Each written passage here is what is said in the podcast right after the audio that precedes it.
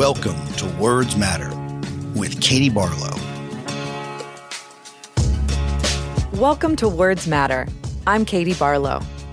Our goal is to promote objective reality.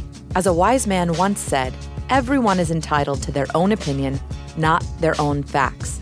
Words have power, and words have consequences.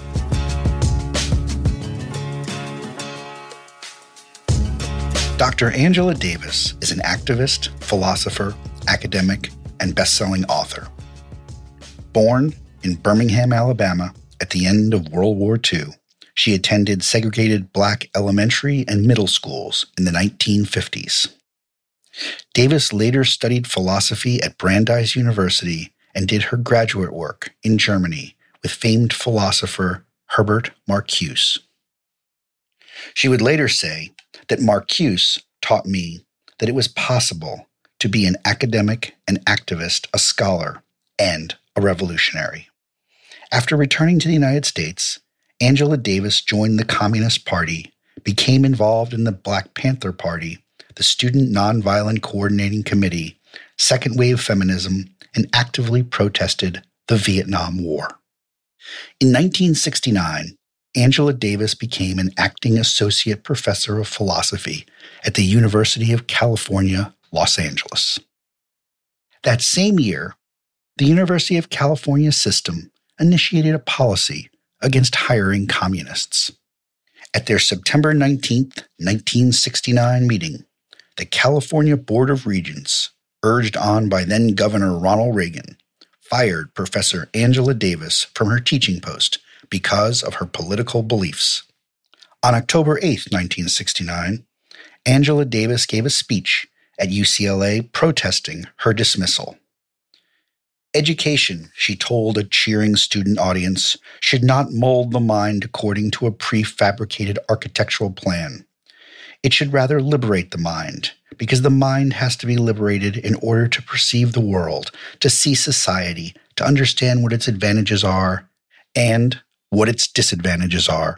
In that same speech, Angela Davis drew persuasive links between the suppression of academic freedom, institutional racism, and the rise of totalitarianism in Germany during the 1930s. Later that month, Angela Davis was reinstated by a California Superior Court judge and completed teaching the 1969 to 1970 academic year. With that, let's listen to Angela Davis talk about academic freedom, institutional racism, and the dangers of totalitarianism. Good afternoon. I'm Mark Greenfield. As chairman of the Associated Students Speakers Program, I would like to welcome you to the first in our 1969-1970 Noon Lecture Series. Today's speaker has been the subject of much attention in the last few weeks. Angela Davis, a former member of the Black Panthers and SNCC, is presently a member of the Che Lumumba Club, an all-black collective of the Communist Party. Last Friday, the regents of the University of California voted to suspend Miss Davis from her teaching duties and it is in this regard that she is here today. I introduce to you Professor Angela Davis.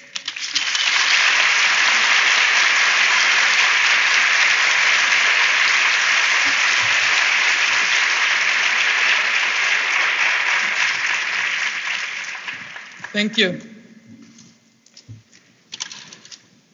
The signs of a conspiracy are cropping up.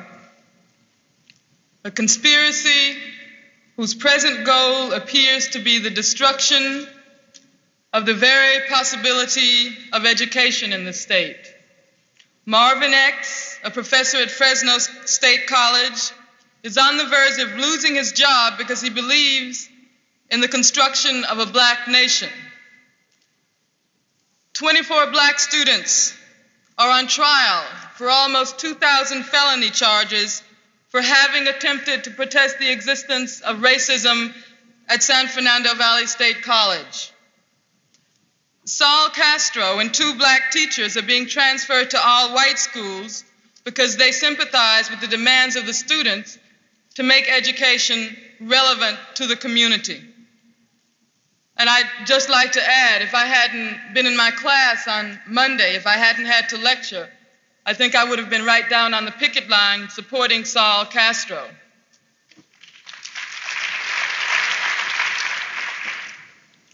The regents have fired me because they say I'm a member of the Communist Party. Now, those involved in the conspiracy seem to be either ignorant or outright disdainful of the very process of education. Perhaps they simply haven't had the time with all of their activities and the banks and the corporations to sit down and ask themselves what is the meaning of education? Now, I want to take a little time out today and discuss that. And I hope it reaches them. Everything else I've said, they seem to somehow have found out about. So I hope they'll listen to this. Now, I think the goal of the educational process is to create human beings who have human concerns, human beings who know and understand themselves, and are able to pass human judgments on what's going on around them. Education should not mold the mind according to a prefabricated architectural plan. It should rather liberate the mind. It should liberate the mind from established definitions and plans. The mind has to be liberated merely in order to perceive the world, to see society, to understand what its advantages are, what its disadvantages are. Now, I want to talk a little bit about the relationship between political ideas and opinions on the one hand and the educational process on the other. I've been asked over and over again how can you really be committed to the struggle for liberation and leave your ideas outside of the classroom? Leave your political opinions outside of the classroom. Now, I maintain that political opinions should be brought into the classroom. They belong in the classroom. I think that education itself is inherently political. Its goal ought to be political. It ought to create human beings who possess a genuine concern for their fellow human beings and who will, who will use the knowledge they acquire in order to conquer nature, but to conquer nature for the purpose of freeing man, of freeing man from enslaving necessities. But I'd like to leave this for a moment and talk a little bit about another kind of politicalization of education. The university has become political in a very overt sense. It's become political as far as politics are defined by the controlling political apparatus in this country. No one, I don't think, can deny the fact that universities continually receive research grants from the government which are directly related to defense. Research grants which force the scholar to develop more efficient means of, for example, furthering the war in Vietnam. This is a politicalization of the university. We've had to put up a very hard and long struggle, and we continue to wage that struggle just in order to bring more black and Chicano students and faculty into the university. The fact that a few years ago there were very, very few blacks and Chicanos on the campus, I think points to the fact that the university is political. It was political in its very acceptance of the racism which exists in this society. Now, perhaps this isn't the outright assertion that black and brown people are inferior to whites, and for this reason shouldn't be allowed to enter into the sacred doors of education. Now, the kind of racism that's at work in the educational system is far less overt, but it's far more harmful. It's far more harmful because of the difficulty we have in pinpointing it. Now, how does institutional racism, and this is institutional racism we're talking about, affect the university? Now, I think there are certain requirements and standards which are supposedly maintained by the university. I don't know. What, what is it? You have to get a B average in order to be accepted, and you have to have certain uh, academic courses during your high school years in order to be brought into the university. Now, at first, this kind of a requirement seems to be completely neutral. But let's put it into the context of what's happening in, in high schools, which are predominantly black and brown, and let's analyze it there. Some research work was done by some friends of mine in San Diego, where in high schools, where the student population is predominantly black or brown. Now, first of all, what they found was that students there were continually encouraged to take vocational programs and not to enter into the academic uh, courses. They were told that they'd never get to college anyway, so why waste their time working in an academic course of study when they really ought to be preparing themselves to go out and get a job when they finished high school? Now, this isn't even to mention the quality of the education which black and brown students get in this state and this society. Now, what was the result of this research that I'm talking about. They found that the black and brown students who the standards and requirements of the University of California, that only about 3%, 3%, and I think actually the number was smaller than that, were actually qualified, quote, qualified enough even in order to be considered by the admissions office for admission into the university. Now, the number of students who actually get in, that's another question.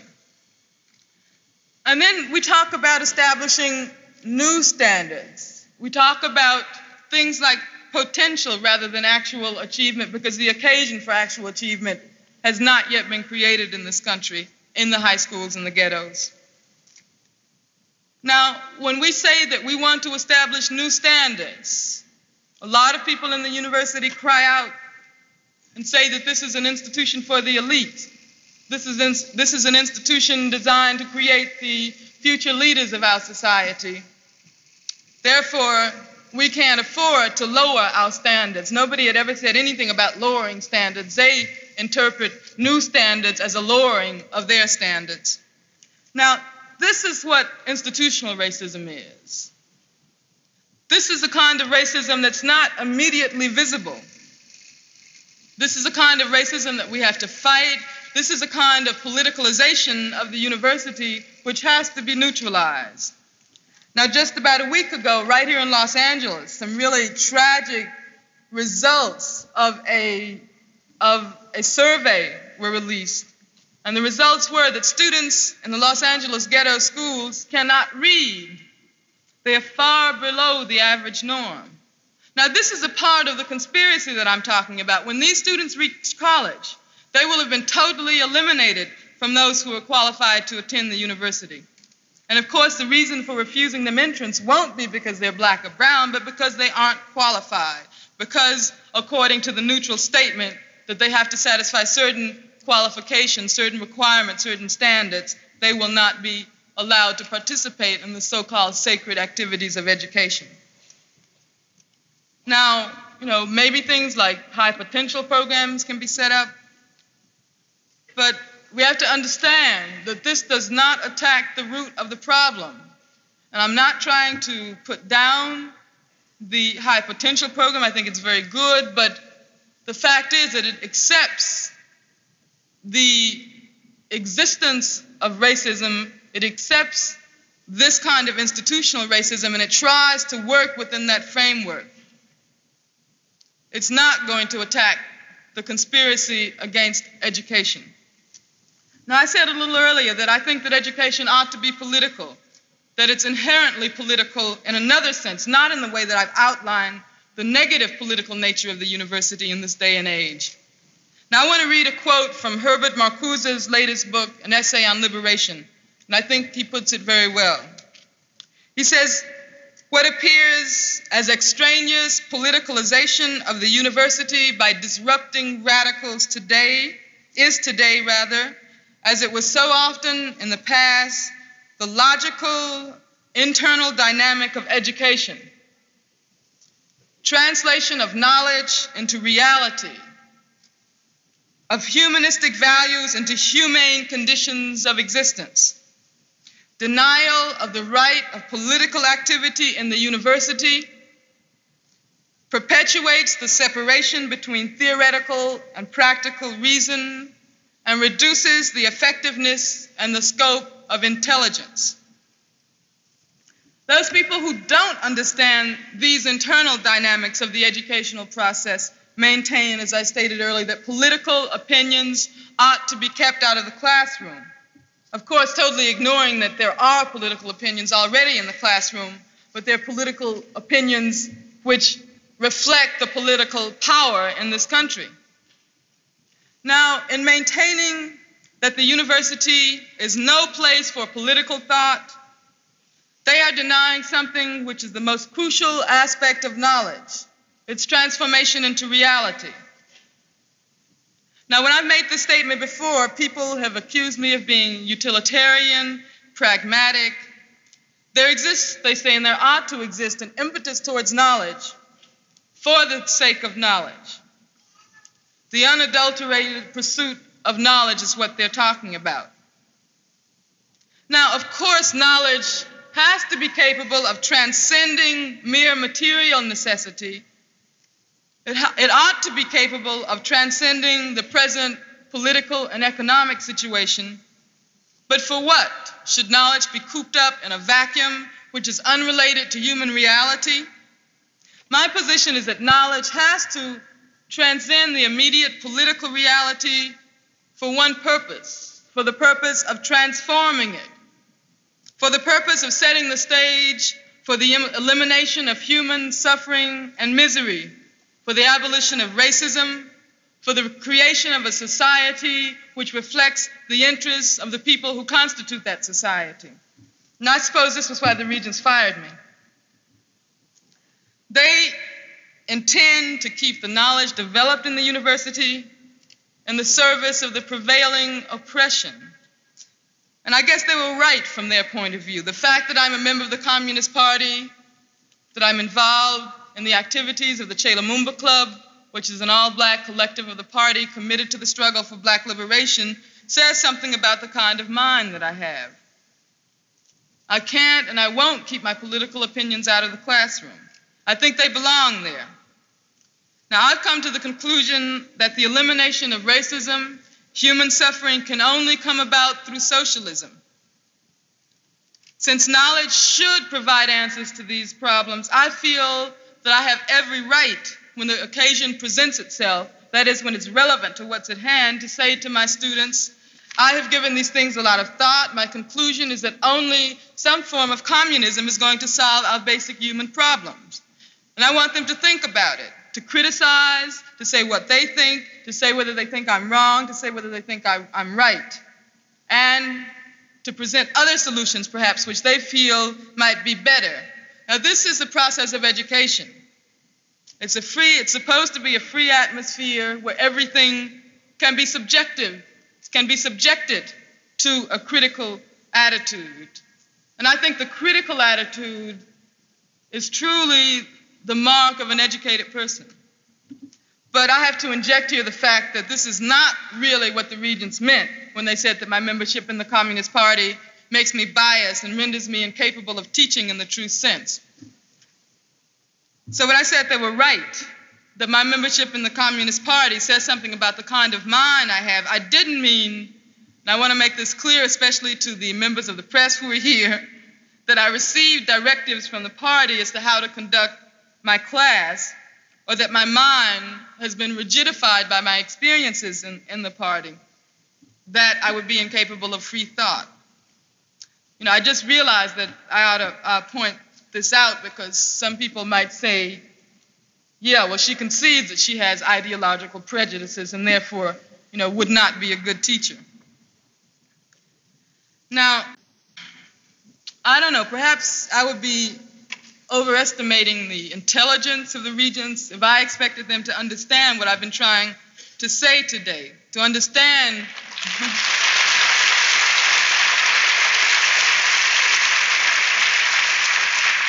to understand, you know, what the inherent relationship between education and politics is. Now, I said not too long ago that their decision to fire me pointed to the existence of racism in the society. And they proved themselves, I think, totally incapable of understanding that there's more to racism than just psychological attitudes. I think, you know, I've demonstrated that on one level, that there is something that we can call institutional racism and that exists in the university. Now, one of the regents, without even taking the time to think about what I had said, jumped up and said, We didn't fire her because she's black, we fired her because she's a member of the Communist Party. And to demonstrate that, we're going to find another black person to replace her with once she leaves. Now, I think anyone who is so unintelligent, so unintelligent to make a statement like that does not deserve to determine in any way or form what kind of education thousands of young people are getting in this state.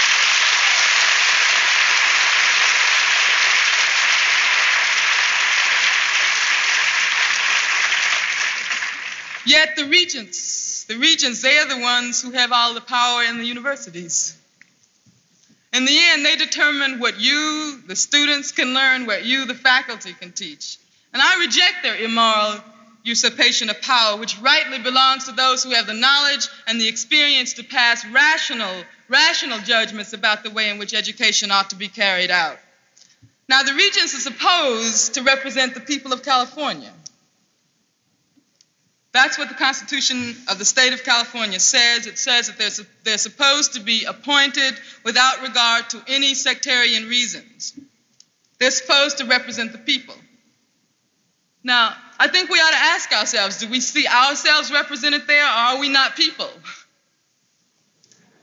Now, a friend of mine has been doing some research on the Constitution of the Board of Regents from the point, you know, when it was actually formed. And she's found that since 1946, and this is as far as she's gotten, I think we can say since 1869 uh, or whenever the regents were constituted, that since 1946, not one black person, not one Chicano, not one Oriental, not one Indian has been appointed to the Board of Regents. Only about three women have had positions. I think women are people in the society, and very few Catholics have been there.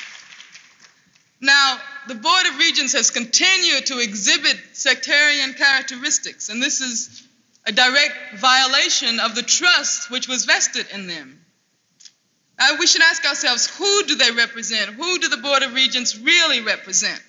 Now, I think the banks have a very good representation on the Board of Regents. Like Bancorporation, which owns controlling shares in a lot of the banks in California, is very well represented on the Board of Regents.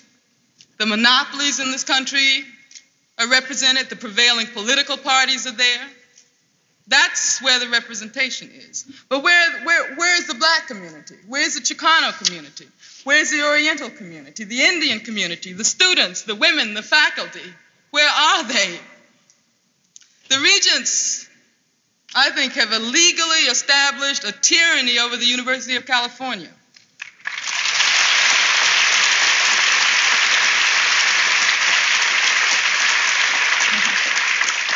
And if we do not assert our legal and our moral right to the power which they unlawfully took away from us, that tyranny is going to become worse and worse.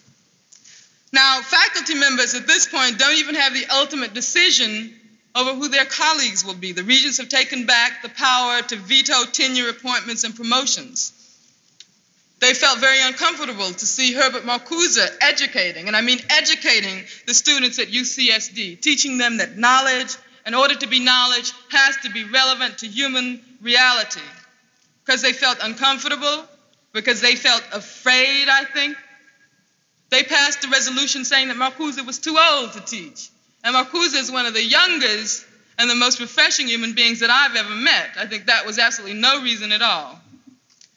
Now, the regents took away the power from the campuses of deciding who's going to teach experimental courses, who and how many times guests can lecture at this university. They were afraid of Eldridge Cleaver.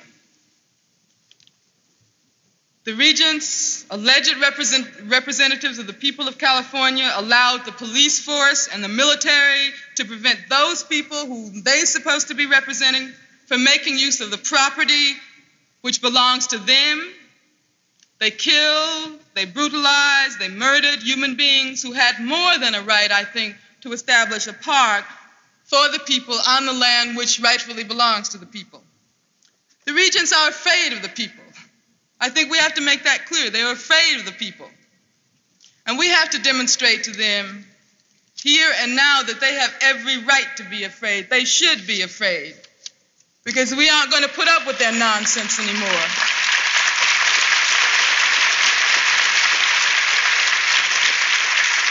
We aren't going to put up with their nonsense, with their irrationality, with their murder any longer. We have to show them that they have every right to be afraid. Now, they don't realize it, but every single step they take, every action they take, is proof of this irrationality, their immorality. They are exposing themselves. All we have to do is recount the facts, and it becomes very evident exactly what they're trying to do. Now, I think it's very revealing that I, along with the Communist Party and the philosophy department on this campus, have been accused of staging this whole story in order to create unrest on the campuses. We conspired to have the information about my membership in the Communist Party leak out, and then we staged the whole scenario from then on. Now, apparently, that means that we conspired to have Bill Divale, an FBI informer, write the article in the Daily Bruin alleging that I'm a member of the Communist Party. That brings the FBI into the conspiracy. Apparently, we conspired to have Ed Montgomery, who is, I think, perhaps the most reactionary reporter in the state, write an article in the San Francisco Examiner stating that I was a communist, or rather, he said a Maoist, you know, a Black Panther, a member of SDS. We conspired to have the regents instruct the administration to send me a letter asking me whether or not I'm a member of the Communist Party. That puts the regents and the administration into the conspiracy, I think. Now, I think we have to ask ourselves who do the facts indict? Who really staged the scenario? And I think it's perfectly clear who the conspirators are. I think it's perfectly clear who's conspiring against the people who are rightfully determined to remain human beings. Now, I've been talking primarily about Reagan and the Reagan, and I've limited, you know, these observations to the educational system in this, in this state. I think it's very important to point to these real, concrete, immediate issues. But at the same time, we can't forget that the Regent's action is an exceptional flaw in a society which is other, otherwise beautiful. They are not isolated in their acts of repression. They have rather become the accomplices, the accomplices in a conscious effort to subject people in the society who are standing up to demand change. They are subjecting these people to the most brutal forms of physical and mental repression. They are obviously they are obviously accomplices in the attempt to deny Eldridge Cleaver his right to have a platform on which to express his views in this society. They were directly involved in having him forced into exile. The calculated genocide of the ranks of the Black Panther Party, I think, is the most extreme form of the repression which is coming down in this society and of the repression of which the, of which the regents are but one of the instruments. The people who are on trial in Chicago for conspiracy as a result of the attempt to lawfully conduct a protest demonstration at the Chicago Democratic Convention, they are also one of the most obvious targets of the repression. Now, a milder form of this repression was exhibited when United Airlines, not too long ago, fired a black stewardess because she refused to cut down her natural. Now, by the way, speaking of naturals, I, I've received countless letters which have informed me that the real reason I have no right to teach in the University of California is because of my hairstyle. One woman put it, you know, A person who looks like the heathens in, in the Fiji Islands has no place teaching our pure young students in California. You know, now I think that the fact that I am a member of the Che Lumumba Club of the Communist Party, the fact that I'm a black communist is very symbolic in this case. As a communist, I have to demand radical change. I see that capitalism does not possess the flexibility to allow for the solution of the basic problems which confront us today exploitation of workers, super exploitation of black and brown workers, which means high rates of unemployment in our community, and thus bad housing, atrocious living conditions, bad education. Now, capitalism, of course, can allow for a little tokenism. The government as it is shown, can subsidize a few people in the black community and call that black capitalism. But they can't create jobs for our people. And they're resorting to fascist techniques more and more, the fascist techniques of suppressing our rightful demands.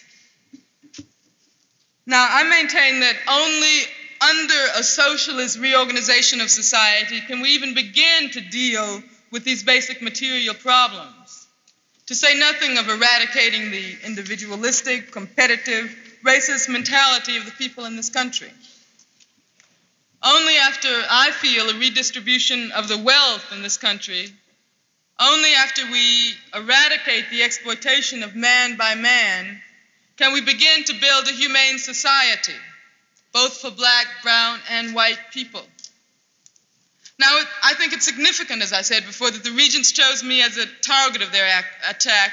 I think it's symbolic because black members of the Communist Party are far, far from being the only black people who are beginning to see that this society must be thoroughly transformed if we're going to solve these basic problems. All over the country, black people, Chicanos, white people, everybody, I think, is waking up to this. And those in power are really afraid they're afraid because they realize, and they know very well, that only revolutionary change is going to help the masses of the people in this country. Now, in speaking of repression, I think one of the most violent forms of repression which exists in this society today is the calculated indoctrination to which the American people are being subjected. And I think that the many hate letters that I've received during the last weeks indicate that.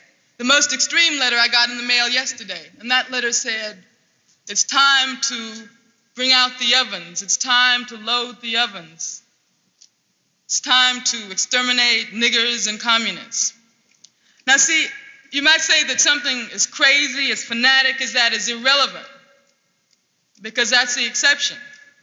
But what we have to remember is that not too long ago, it wasn't fanatic in the South to say one was going to lynch a black man. And I, I, know that you've heard this over and over and over again, but I don't think we can stop pointing to the fact that recent history in this country has been marred by political assassinations. Malcolm X, Martin Luther King, Medgar Evers, Bobby Hutton, and I could go on and on and on and on. Now, even though such a letter as that might be the exception now, there may not be a whole lot of people who would talk about loading up the ovens. But it may very well not be the exception in the future, and this is what we have to watch out for. We have to ask ourselves how did Nazism emerge in Germany? We have to learn from history. If only for the purpose of avoiding past errors, we have to learn how not to reduplicate the brutality of past history. Now, I've resolved to fight this repression.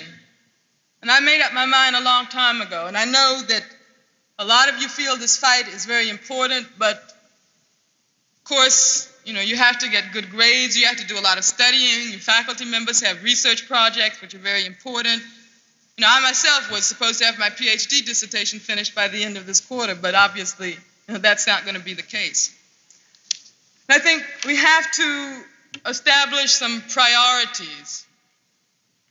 We have to ask ourselves whether we're going to make an effort now towards individual fulfillment or whether we're going to wage a fight for a more humane society. whether we're going to create a strong defensive against what may very well become an era of fascism. You see, I don't think we really have a choice. I don't think there is any question about what the priority should be. I think the priority is very clear.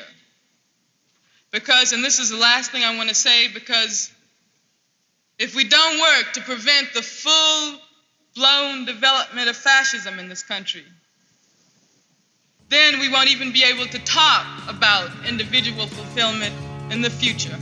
Thank you very much.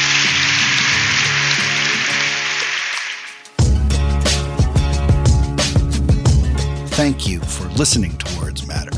Please rate and review Words Matter at Apple Podcasts or wherever you get your shows.